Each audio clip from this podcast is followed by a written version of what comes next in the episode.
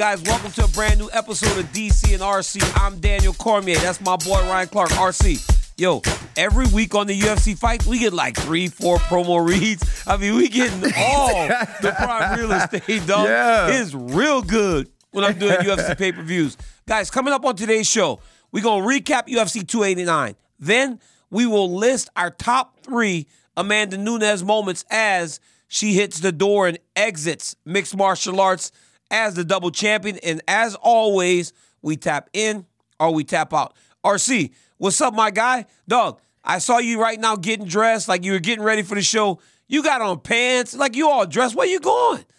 First off, I have on Lululemon joggers, DC. I know they don't make these in your size, so you don't normally get to wear these sort of joggers, but these are Lulu joggers. I actually just came from the facility training some guys, man. I'm just out here trying to work. And so you throw the, I got work on the top and work on the bottom. Ain't no party around here, DC. But I will say this, bro.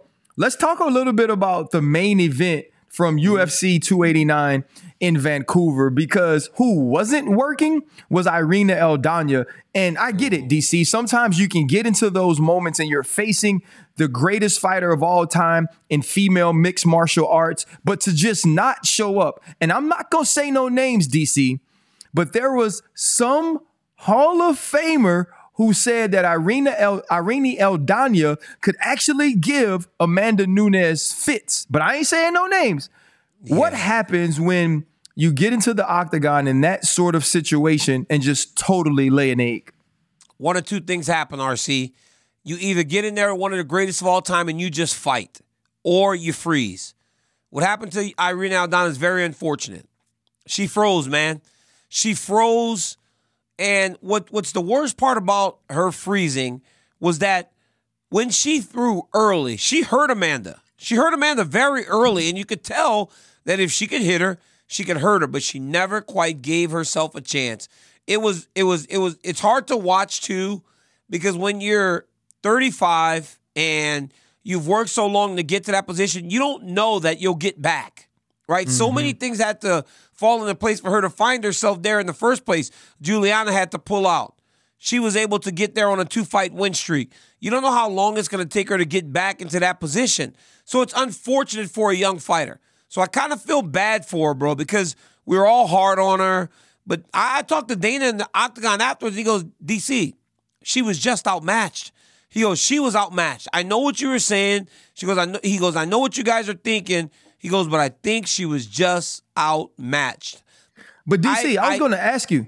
I was going to ask you though, how much does that play a part in it? Like she was just on a two fight win streak. I believe she had won five out of seven fights. She was the number fifth, number five ranked fighter in the weight class. It wasn't like she was Alexa Grasso or she was Juliana Pena, Yep, yep, where yep. Juliana, when she was where she got her opportunity first against Amanda Nunes, she was outmatched. She was outclassed. She was outskilled, outpowered. She is a striker. She's a boxer fighting uh, the woman with the most power that we've ever seen in that weight class. And so I think that that's just what it is. That sometimes when the 40th ranked college football team is playing the Alabama Crimson Tide, you get blown out. That's oh, what happens. And I believe there was just a total different in difference in class of these two fighters. When you look at how Elrina Eldanya fought, it almost gives you the sort of perception afterwards that we don't really have to go into what happened happened inside the octagon. But what happened inside the octagon after the fight is what the story is truly about. Double champ forever. She kisses Jon Anik on the head. she lays both belts in the middle of the octagon, gets her gloves cut off, kisses the mat, and starts to cry, DC. When you're standing next to Amanda Nunes for that monumental moment, what's going through your head and what do you think about the greatest fighter in mixed martial arts histories as it pertains to females? you know, RC, that's one thing that I appreciate about the job.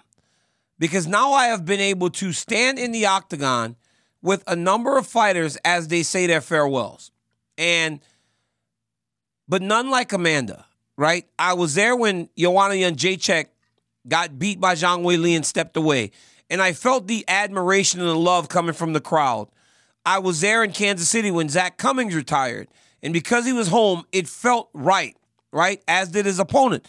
They all retired. And I felt like, wow, man, for me to be standing here next to this person as they say their farewells, it really is special. And I'm in my mind trying to think, how do you do justice to these people in their careers?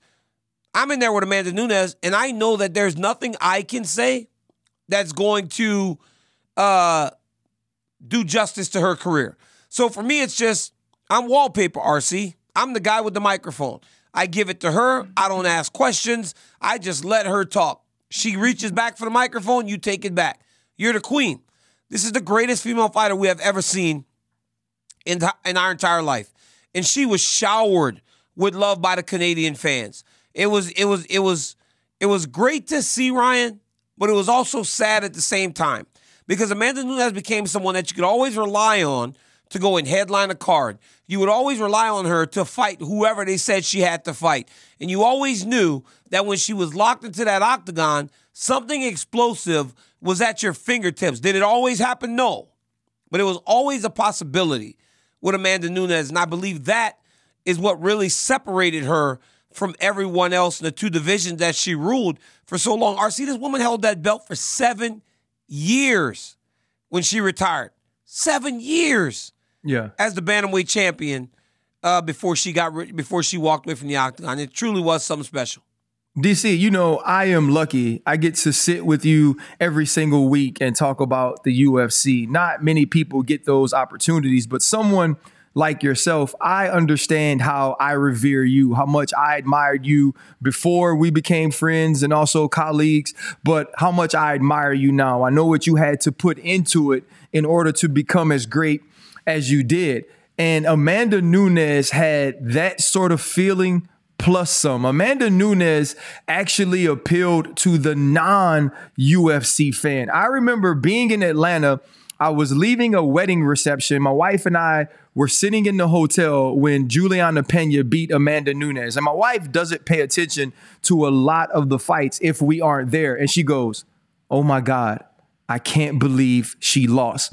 Amanda Nunes always gave you the feeling not only that something dynamic could happen, but that there was no way she would walk out of the octagon and not have her hand raised as the winner. And so I think when someone reaches that plateau or when someone reaches that peak, there really is no higher you can go. There really is no other compliment that you could give to someone like Amanda Nunes that could truly do justice to what her career is. I do have a question for you, DC. In the post in the post fight presser, she said she knew as soon as she signed the contract to fight Irene Irene Aldana that that was going to be her last fight. That there wasn't going to be a fight after this. There would be no trilogy third fight against Juliana Pena. We also saw you fight your last fight at the top. You were fighting Stipe Miocic for the for the heavyweight championship of the entire world going into a fight knowing that you may, or in Amanda Nunes's case, that you are going to retire, how does that affect your preparation and how does it affect you during the fight to know something like that is looming once the bell finally rings? Before I before I answer this, all the same things you said about me and the respect, I feel the same for you because we come from the same place, Appreciate man. It's not easy to accomplish the things that both of us did. So I, I don't like whenever you know you give me compliments. And in reality, I man accept the compliments, I, man. I really do hold you in the same regard in regards to your career. Um, now to Amanda Nunes, it's difficult, in in it meaning when you know what's on the other side. But for Amanda Nunes, what's on the other side is just relaxing. It's not commentary and all these other things that I do. So to look forward to a day where your mother doesn't have to worry anymore because Amanda said that played a big part in her decision. To go look forward to a day where Nina, after she has the next baby, could consider coming back and fighting, and then you get to play that part to her, opposed to her playing that part to you. Those are all things that led the GOAT to walking away from mixed martial arts. She really did overachieve, Ryan, because as we talk about each other in the, the trials and the struggles that you and I went through, Amanda goes, I'm just a kid from some place in Brazil that no one had ever heard of. Mm-hmm. And look at what I did.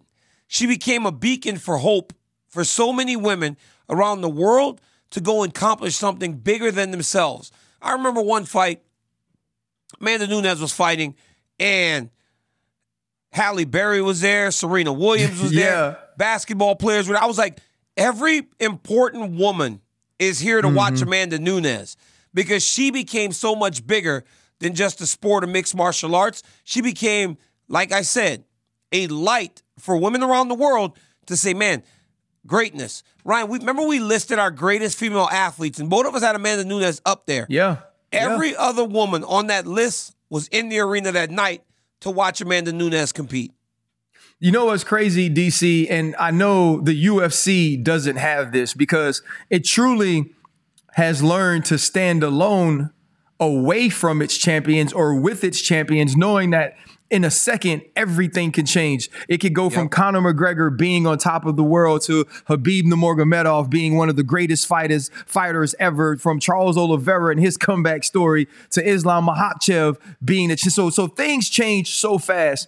And so often you have to move on from champions and you have to move on from great fighters. I don't think that that can be said for Amanda Nunes. Amanda Nunes is an icon.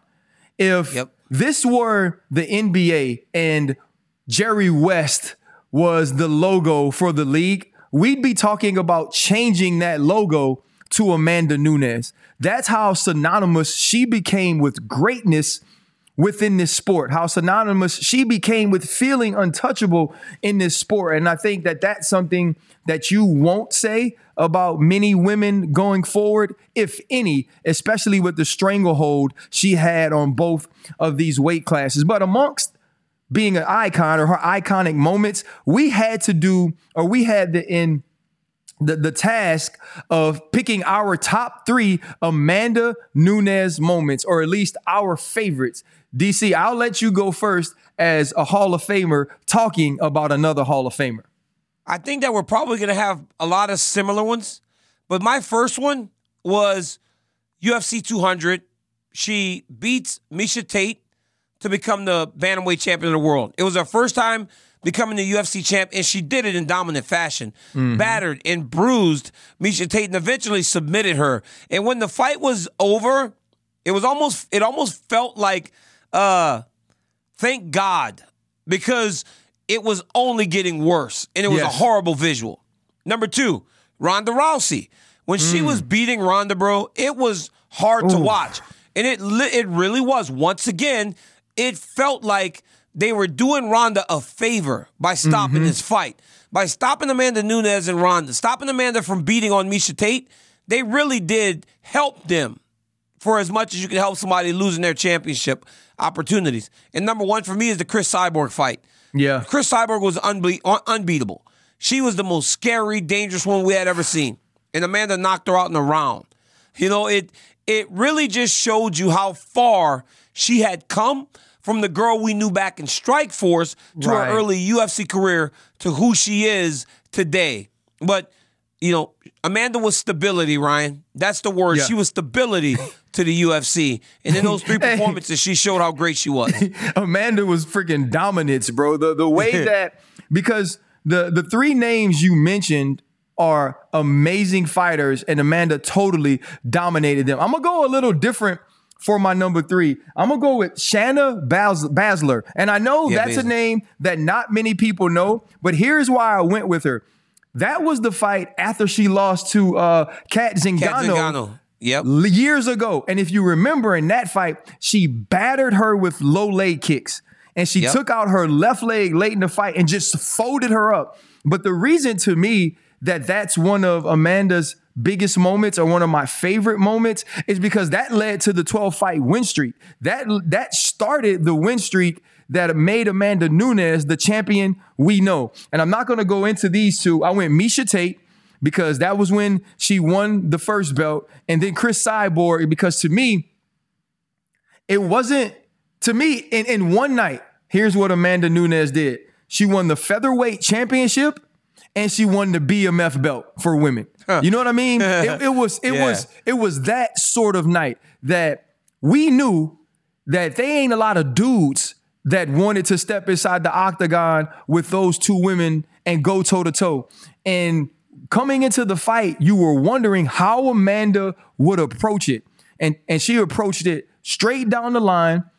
Neither one of us we're we're not getting out of this first round. And whoever it is, is who it has to be. And she left victorious. But I have an honorable mention, DC. Oh, And I know Oh, this Ryan. is normally Ryan, bruh. I know this is normally what you do, but for honorable mention, in my top Amanda Nunes moments is DC, you breaking my heart. It's when Amanda came on the show. It's when Amanda came on the show, and you had been hating on her week after week after week. I think you called her washed up. I think No, you I were like, didn't. I think No, you were I like, didn't. if a, Amanda Nunes's right hand is weak, it's it's, it's a powder puff. She Lying. she has cotton in her gloves. It was something Why do you like that people, that you that you kept saying. And I was like, Amanda, I don't know why DC keeps treating you this way. And she was truly heartbroken, DC, that you right were attacking her in the manner that you were on DC and RC. Oh my God. Bro, you've manipulated people to the point that everybody come at me when they come on this show. This ain't the first time. But all I was saying was that Juliana Pena was the toughest fight for her. And Juliana Pena on Saturday said that she was still the toughest fight for Amanda Nunes to the point that she was actually going crazy next to the octagon side. But RC, what this does for me is very rarely do you have someone walk away and then changes two weight classes. So Amanda tweeted, it's very cool to see the whole division excited, knowing that they might have a chance to get the vacant belt. Then she gives the, the, the emoji that kind of comes off a little bit odd. Look, man, I'm gonna tell you this right now, and I don't mean to be uh, bad on Amanda, but I'll do this. And then Juliana says, I'll take that as a compliment, meaning when Amanda walked away, it was a compliment that she was not going to give her another opportunity. She said, I scared you so bad into retirement. Personally, congratulations, but professionally, what the F was that? UFC 289. So, first off, let, let me do this before we move on to the thing.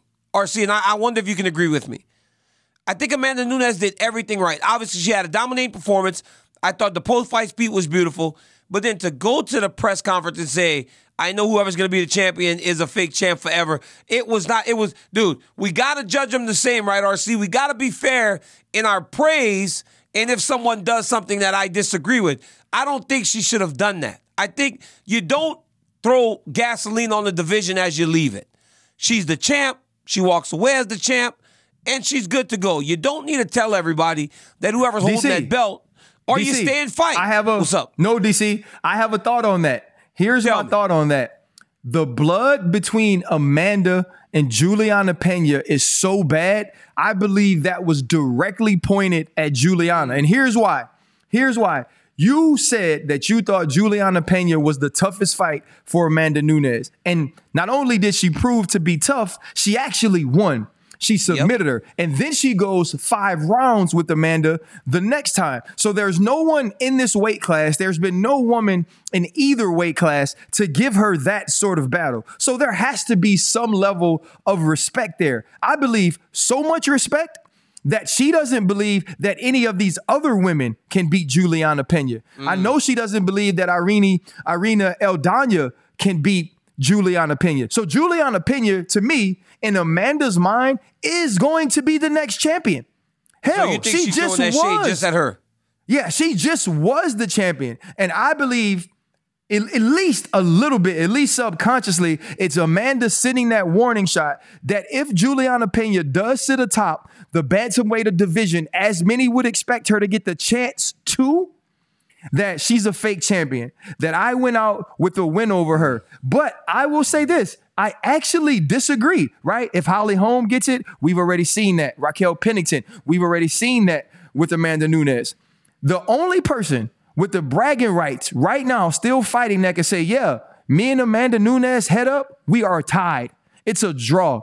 We are neck you- and neck. And on top of that, I submitted her. And so I believe that it's not just throwing gasoline on the, the division, is trying to throw water on Juliana Pena's shine. Because Juliana Pena, if she wins, gonna be riding hot.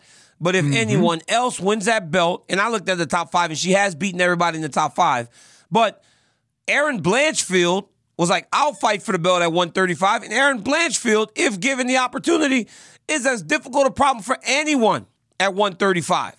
And now, if Erin Blanchfield somehow becomes a champ, now you got questions in regards to that. But I get what you're saying, especially if, yes, nobody has competed with me like Juliana. Juliana most likely will become the champ, and I beat her. I want her to feel that sting every day. Yes, Ryan, you successfully have changed my thought process on the Amanda Nunes quote. I agree with you there. But that also leaves this question. Yeah, I know, man. I, I hate doing that. I hate really telling you that you're right. But here's here's here's another question, another void that Amanda Nunes leaves. Who's the face of female mixed martial arts now? Valentina's Nobody. not holding the title. Valentina's not holding the title anymore. Uh, Amanda's gone. Juliana Pena is not the champion. The champion is Alexa Grasso, who has the ability to be the face, but what if she loses to Valentina next? It's like it seems like now it's going to be a bit of a revolving chair, whereas Amanda Nunes comfortably sat atop that for so long. So to you, who is the face of female mixed martial arts, or who do you think will elevate themselves to that in the near future? So you know what's you know what's crazy, DC, is that Amanda, as she continued to grow as a champion, also somehow got this personality that became infectious, right? That you were drawn to. Uh, when she came on our show, I just couldn't like I could have never imagined that I just like her so much and laugh with her and vibe with her like that. So you do have to have a certain level of personality. On top of having that certain level of personality, you have to have a certain level of skill. And I know this doesn't this may not seem like it makes sense because she doesn't have the skill of Zhang Weili or maybe a Valentina Shevchenko. She's not holding a belt like Alexa Grasso. But why wouldn't it be Juliana Pena? And here's why she can fight, she's tough, she's been the champion before, and she can play the heel. She can play the villain. She's a great communicator. She builds up fights amazingly. She's a trash talker. So I would pick Juliana Pena to have the chance to take the next step to being the face of women's uh of the women's division in the UFC, not because I think she's the best female fighter left. It's because I think that she could hold that mantle and push it forward from a personality standpoint while winning fights. But somebody who also DC learned to speak English to make sure that his post fight was everything that it needed to be was our co-main event winner Charles Do Bronx Oliveira. And DC, I've seen a lot of elite level fights, right? Top five matchups or number one contender matchups. I don't remember seeing one that I thought to myself, they should have never made this fight. I don't remember seeing one where I thought, wow, he's that much better than the other guy. Charles Oliveira did whatever he wanted to do to Beneil Dariush. He he he pulled guard. He was able to avoid damage. While in guard, he wanted to get up, DC. He got up. He wanted to win the striking battle, move forward. He moved forward. He landed big strikes. The fight went to the mat, ground and pound. He's out of there. In watching this fight, DC, how, how impressed were you with Charles Oliveira just proving to the world that it doesn't matter what happens with Justin Gaethje and Dustin Poirier and BMF belts. I'm the number one contender. I deserve the next shot at Islam Makhachev. I, I was very impressed. I was very impressed with, with, with, with Charles because he told us all week that he was going to do that. He told us all week that he was going to get his hand raised. And Charles Oliveira was the same guy. You know, a lot of times when somebody loses or they get finished, you see him a little bit more hesitant. Not Charles Oliveira. He was the same person. Now, here's one thing that he was a little bit smarter as. He didn't just rush in and get dropped. Every other fight, he was getting dropped. He got dropped by Gaethje, dropped by Chandler, dropped by Poirier. He was just taking his time a little bit more and making sure that when he did engage, he engaged a little bit smarter than he was before. But at, you're right, though, Ryan. On the bottom, he was the one landing elbows and stuff from the bottom. When he got to his feet, he threw a right hand, right kick combo that just stunned Beneil. And then once he got him hurt, we both know that if Charles Oliveira lands that left hook, you're going down. It's his best shot. He lands a left hook, drops Dariush gets on him, finishes the fight. It was one of his best performances because what of what Beneil had done up to that point, and because of the stakes, he was very aware of what was at stake on Saturday night because just winning wasn't going to be enough. It had to be something more. It had to be impressive because you have that BMF championship fight lingering. So you got to go and make a statement. He went out there and he made a statement over a guy that had won eight fights in a row, and he left no doubt who should be heading back to Abu Dhabi to fight Islam Makhachev. And people got a little bit this like people were telling me stuff like DC, why would you tell Charles Oliveira what Islam said in the octagon in his post fight? I go, because I'm trying to give him an opportunity to hear what the champ said and really make it a point to stick it to him, right? You find the soundbite, RC. The biggest Yeah. compliment Makhachev could have paid him was by tweeting that immediately Yeah. after his fight, because essentially what he's saying, RC, is, okay, Charles, I see you. I see you, right? Like that's exactly what he's doing. Well, listen, we know that Islam is not afraid afraid to talk a little trash. And so in him even acknowledging what Charles Oliveira did, it showed that he was paying attention and that that attention said, okay, this is going to be the next guy. Here is and I, and I don't want to pile on Beneil Dariush, who just seems like an absolute sweet human. After the fight, I'm just going through it and I'm like, man, why would Beneil look so overmatched? A guy that's on an eight fight winning streak. And if you go to who he was before that win streak, he was a guy that was um, 0 2 and 1, right? Before the eight fight win streak. And the names on the win streak that stand out are probably Drew Dober and Tony Ferguson. And so as we talk about Irene Eldanya, we kind of got to talk about Beneil Dariush in the same way, DC, in that watching him in this fight let me know that the levels that Islam Makhachev tweeted about, he isn't on that level with a guy who's been in there with Justin Gaethje and stared down the barrel of him, or been in there with the Dustin Poirier, been in there with a Michael Chandler. Charles Oliveira had to go to go through murderous row in order to get where he was, and I believe that that showed up inside the octagon against Beneil Dariush. Yeah, for sure. You know, and and he Islam said there are levels, right? All Charles really did was show that if he isn't on his level, then he's like the level right beneath him. And it's not that different. I got to tell you, man, I'm Islam's guy and that's one of my former teammates and everything.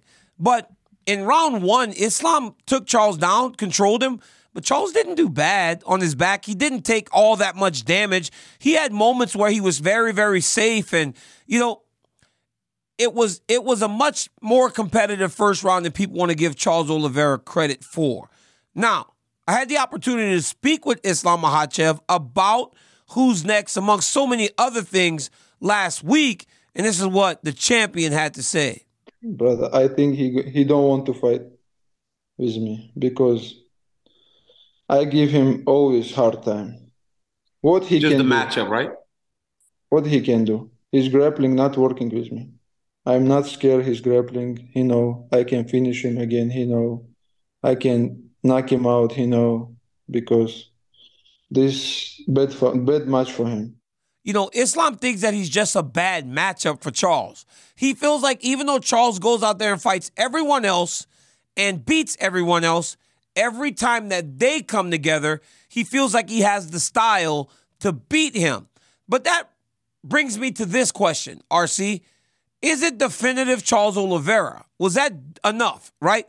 One fight removed, finishing Beneil Dariush. Is that enough to now put him at the front of the queue and make him the number one contender? I think it is, but I'd like to hear your thoughts on it.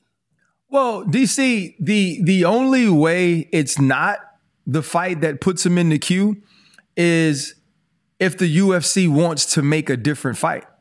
If the UFC thinks to itself, we've seen this already, maybe we don't want to see it ran back so immediately. Because when you're talking about Justin Gaethje and Dustin Poirier, it's not like those fights with Charles Oliveira were five round wars that Charles Oliveira won by split decision. He absolutely dominated both of those men after being knocked down early in those fights. He showed a level of toughness that people were waiting to see if he'd gain throughout his career. I also want to make this point, DC, and you could tell me how it works for fighters and what's different when it comes to something like this. Charles Oliveira was on a phenomenal run. And if we think about the last two fights he had before Beneil Dariush, is this, and it reminded me when I looked at that picture we just had up of Charles Oliveira after his fight with Islam Makhachev. He he looked a little frumpy. He looked a little soft. If you remember, he lost his belt because he didn't make weight for Justin Gaethje. And now you go into the fight and lose to Islam Makhachev. Coming into this fight, he weighed in at 154, which is a pound under championship weight, which to me was a signal, right? To me, it was a sign. Like he said, I'm up early in the morning and late at night thinking about getting this belt back.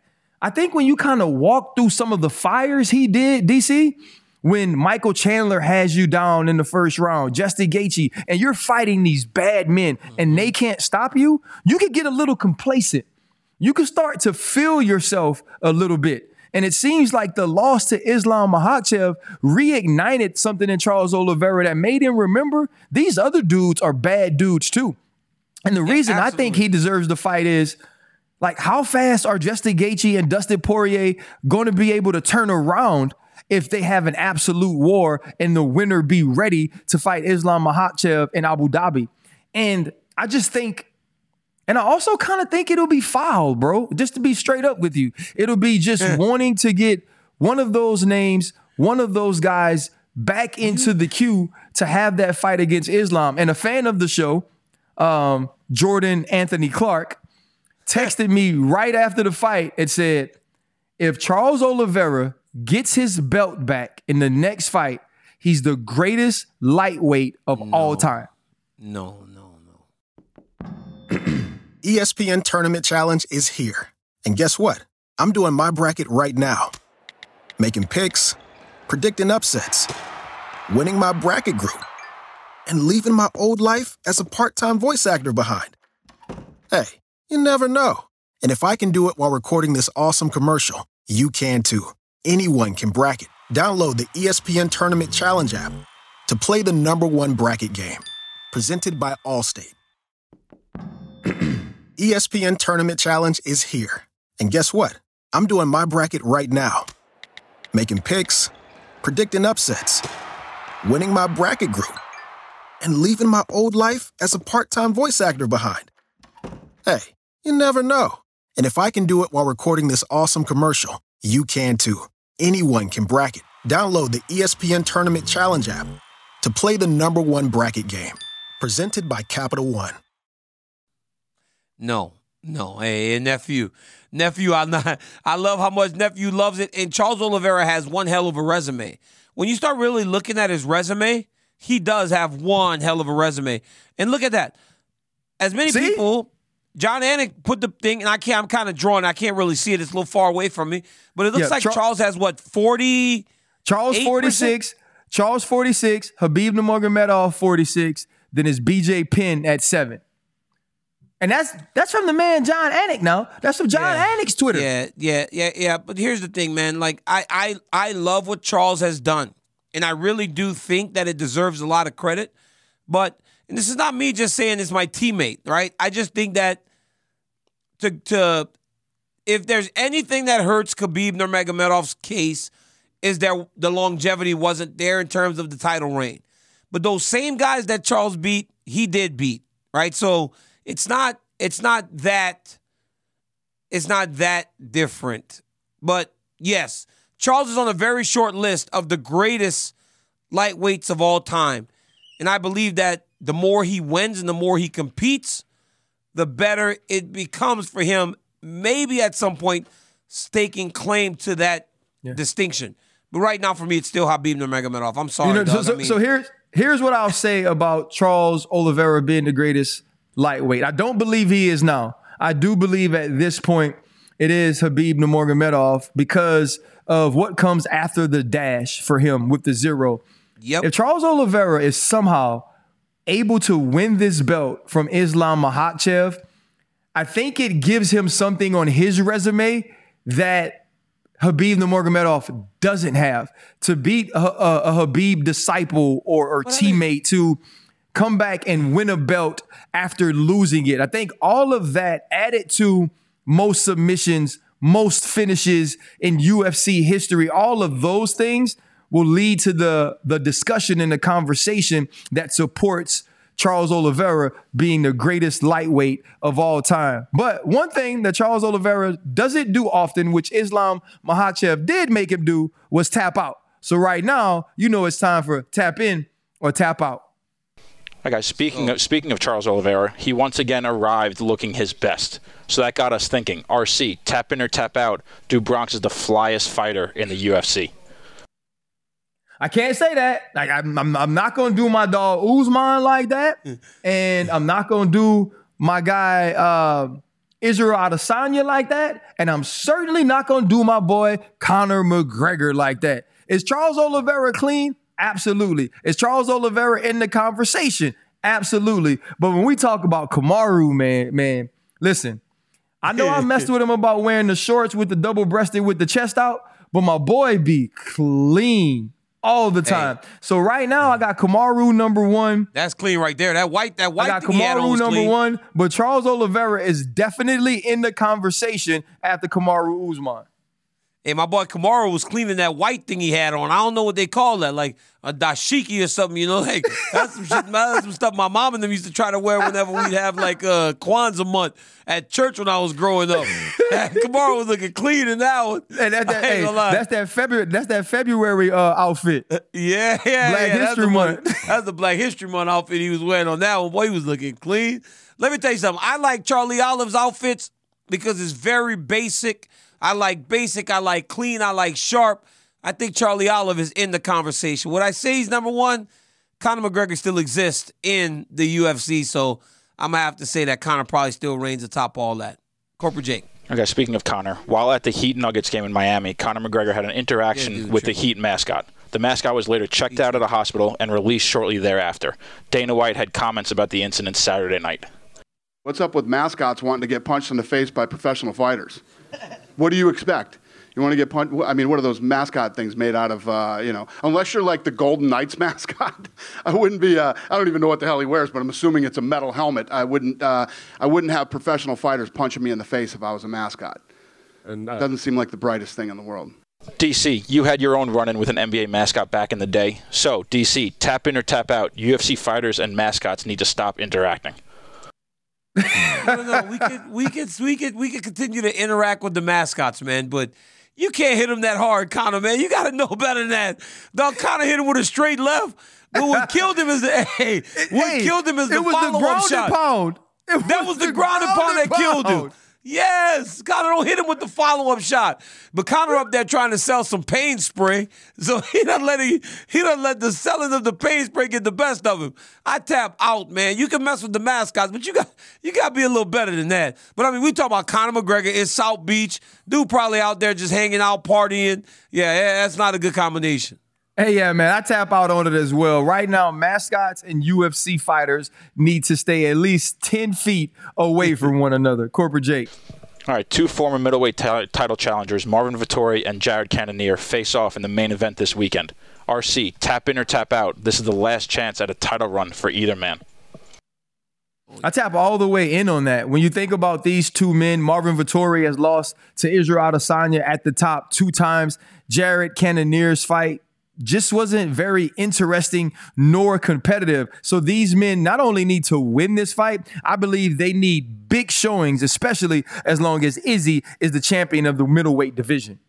I, I same thing, RC. I tap all the way in, and while Jared Cannonier wasn't quite Irene Aldana, he did freeze too in his biggest Yep. moment. So he's got to do something Yep. big in order to warrant another opportunity to face the Last Stylebender. And for Marvin Vettori, he's kind of in purgatory.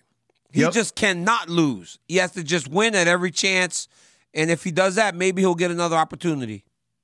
Mo- Jake. Monday on ESPN's This Just In, Teofimo Lopez announced his retirement at the young age of 25. This comes just after he became a two division champion over the weekend. DC, tap in or tap out on Teofimo calling it a career. I tap out because it's not true. Teofimo Yeah. just had one of the greatest performances of his career. He's going to Yeah. be back. This is a money play, right? As was Henry Cejudo's money play. Like, it's a money play. You're 25 years old, man. Keep making your money as you can because you don't know if somebody's going to bite. Look at what happened to Henry, right? Henry Yep. left, made the money play when he had to come back, whether it was for legacy or for money. The money's still the same, but now you got a more dominant champion. Don't play with fire, man. I don't believe it. I tap out. Yeah, I tap out. And you also got to think about what at least that weight class and weight classes close to him look like. The Shakur Stevensons, the the Devin Haney's, the the the the Tank Davises. Like there's a lot of fights there that make sense and can make a ton of money. So I tap all the way out. Corporate Jake. All right, guys, Hey, wait, one. wait, wait. RC, did you see? Did you see? Uh, did you see him go to Devin Haney uh victory parade the other Signed day? the signed the contract. He said he these sent the he dudes- sent them the these bottle. dudes Signed the contract. Signed the contract. Sent him a bottle. Like, let's go. All right, guys, Come on, last last one. During media day last week, Jim Miller had an interesting take on a question regarding a UFC flyweight and an NFL linebacker. Take a listen. Who wins in a fight, a, Uf- a UFC flyweight or an NFL linebacker? Uh, I, I'm probably I'm probably gonna go with the UFC flyweight. Honestly, um, you know, just uh, more ways to win. So RC, tap in or tap out, a UFC flyweight would defeat an NFL linebacker. I'm just not, I can't just tap in on this. Like, you got to remember, bro, this is a street fight. And how is it starting? Are we face to face when it starts? Can I grab you?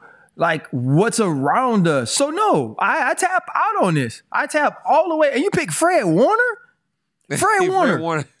Fred, Warner's a Fred dog, Warner, sideline to Yeah. sideline Fred. Please, man. Nah, I tap out. Jim, stop. Hey, stop, RC. Jim. RC, Stop. Fred Warner. Fred Warner is a dog. I'm gonna tell you that he's a dog, and I don't like the Niners. But Fred Warner's a dog. He's a great athlete. But I will tell you this: I have been in there with professional football players, and they don't last very long. So if you could limit the damage for the first minute, I'm taking Brandon Moreno. So yeah, I'm taking the UFC flyweight because Yeah, I, believe, I swear, RC, I believe that when he grabs him, when he grabs him, he gonna throw him down, he gonna slam him, he gonna do all kinds of big things to him. But all that gonna do is blow up that actic that lactic acid. Arms gonna get tired, fatigue, moving all that weight around. Over. I'm telling you, they get tired. I'm, I'm not talking about. See, here's what happens. Y'all, y'all want everybody to come to the octagon. Oh, come to the octagon. The octagon's such a great place. Everybody. No, I'm talking about they fighting on Bourbon Street. Yeah, yeah, yeah, yeah. That's But different. then. That's But that's the different. thing, though, right? RC, are they stopping them after 30 seconds? Because the average street fight lasts about 30 seconds, and That's after 30 seconds, everybody's exhausted. That's Everybody's exhausted. DC. DC. Speaking of exhausted, it seems that people are exhausted with your Hall of Fame take on Jim Miller. Why do you continue to hate on everybody, DC? No, bro, it's not. you said it's oh. you said that Jim Miller, with all of the accolades that he has accomplished as far as it pertains to wins and number of fights within the UFC, is not a Hall of Famer. I will say this: this is what you get to do that I don't get to do. I'm not in any Hall of Fames, DC. I'm not even in Archbishop Shaw Hall of Fame. So I don't get to pick. But explain, at least further explain why you feel Jim Miller isn't a Hall of Famer. Okay, so and I, I I I told myself I wouldn't do that this week, but like people are still on me, bro. Everybody's so mad at me. I can see the other side. I was just talking to my friend Tom Gerbasi. He actually has a vote in the Boxing Hall of Fame. And when I asked him, he said yes. For me, Jim Miller would get in. He said because of how he made you feel. It's not just mm. about the mm. accomplishments, mm. right? Like he said, mm. so when mm. people, he said when they put in Arturo Gatti, everybody was mad. He goes, but sometimes you go on a Monday and they might not talk about Floyd fight, they might talk about Arturo fight. But mm-hmm. here's my deal, RC. I'm not saying that. So here's the deal: Jim Miller never was in the top five. He's never in the top 10. And I love Jim Miller. I love everything his accomplishment. But, bro, at one point, Cowboy Cerrone, who, by the way, I don't believe should be in the Hall of Fame, was okay. the all time wins leader. Okay. And Andrei Arlovski at one point was the all time wins leader. He will be in the Hall of Fame. But his all time wins, his longevity, also coupled with his championship and all that, that puts him in. I don't hate Jim, but Jim has a record that at some point can be broken. And then here's another thing, Ryan. Israel Adesanya, uh, Alexander Volkanovski, uh, Aljamain Sterling. Those guys will never hold the wins record. You want to know why? Because they're, they're fighting the best of the best. They're fighting the best of the best. And when you're fighting the best guys, you can't turn around and fight four or five times a year. You can only fight three times a year max. You can't do that. Sometimes you're too good to hold certain records. So that's what I mean. Like, Jim's not fighting Henry Cejudo and then Sean O'Malley and then Petr Yan. And it, it's just not, it's not the same. And it's unfortunate that I am on this side of the debate, but they ain't changing my mind. There is a world in which he does get in. But I'm going to tell you one thing. I had to know from the person that decides who goes in. I know the answer. I'm just not willing to share it. So I will I will say this, DC, as we close the show. I think that your argument or that your point of view is extremely valid. But much like what happens with the NFL Hall of Fame, you start getting compared to other people that have gotten into the Hall of Fame. Mm-hmm. And as you say that Cowboy Cerrone doesn't belong, the point is he's going he to be. A Hall of Famer. And so now the next conversation will be, well, if Cowboy Cerrone is in, why wouldn't Jim Miller be in? People don't get in just based on their individual argument. It's about who else is in the Hall of Fame. And I think that's why Jim Miller eventually gets in. But I agree with a ton of the points that you made. But now and then, so then Joe Lauzon does too, and yeah. all these other dudes like that. Do and it waters like it down. Deion, like Deion, but like Deion said, hey, put him in the Hall of Fame, but give him a different color jacket. Like that's just that's just the case, right? You want to put him in the Hall of Fame, give him a different hey, color jacket. DC, you saying, in that dog. hall. You in the hall over there. you the we one in the back. appreciate you guys tapping in with us again. New episodes every Tuesday on YouTube or wherever you get your podcast. Also on ESPN2 Tuesday night, 12 a.m. We appreciate you guys. I'm RC. That's my dog DC, and he is in the Hall of Fame, and there is no arguing that.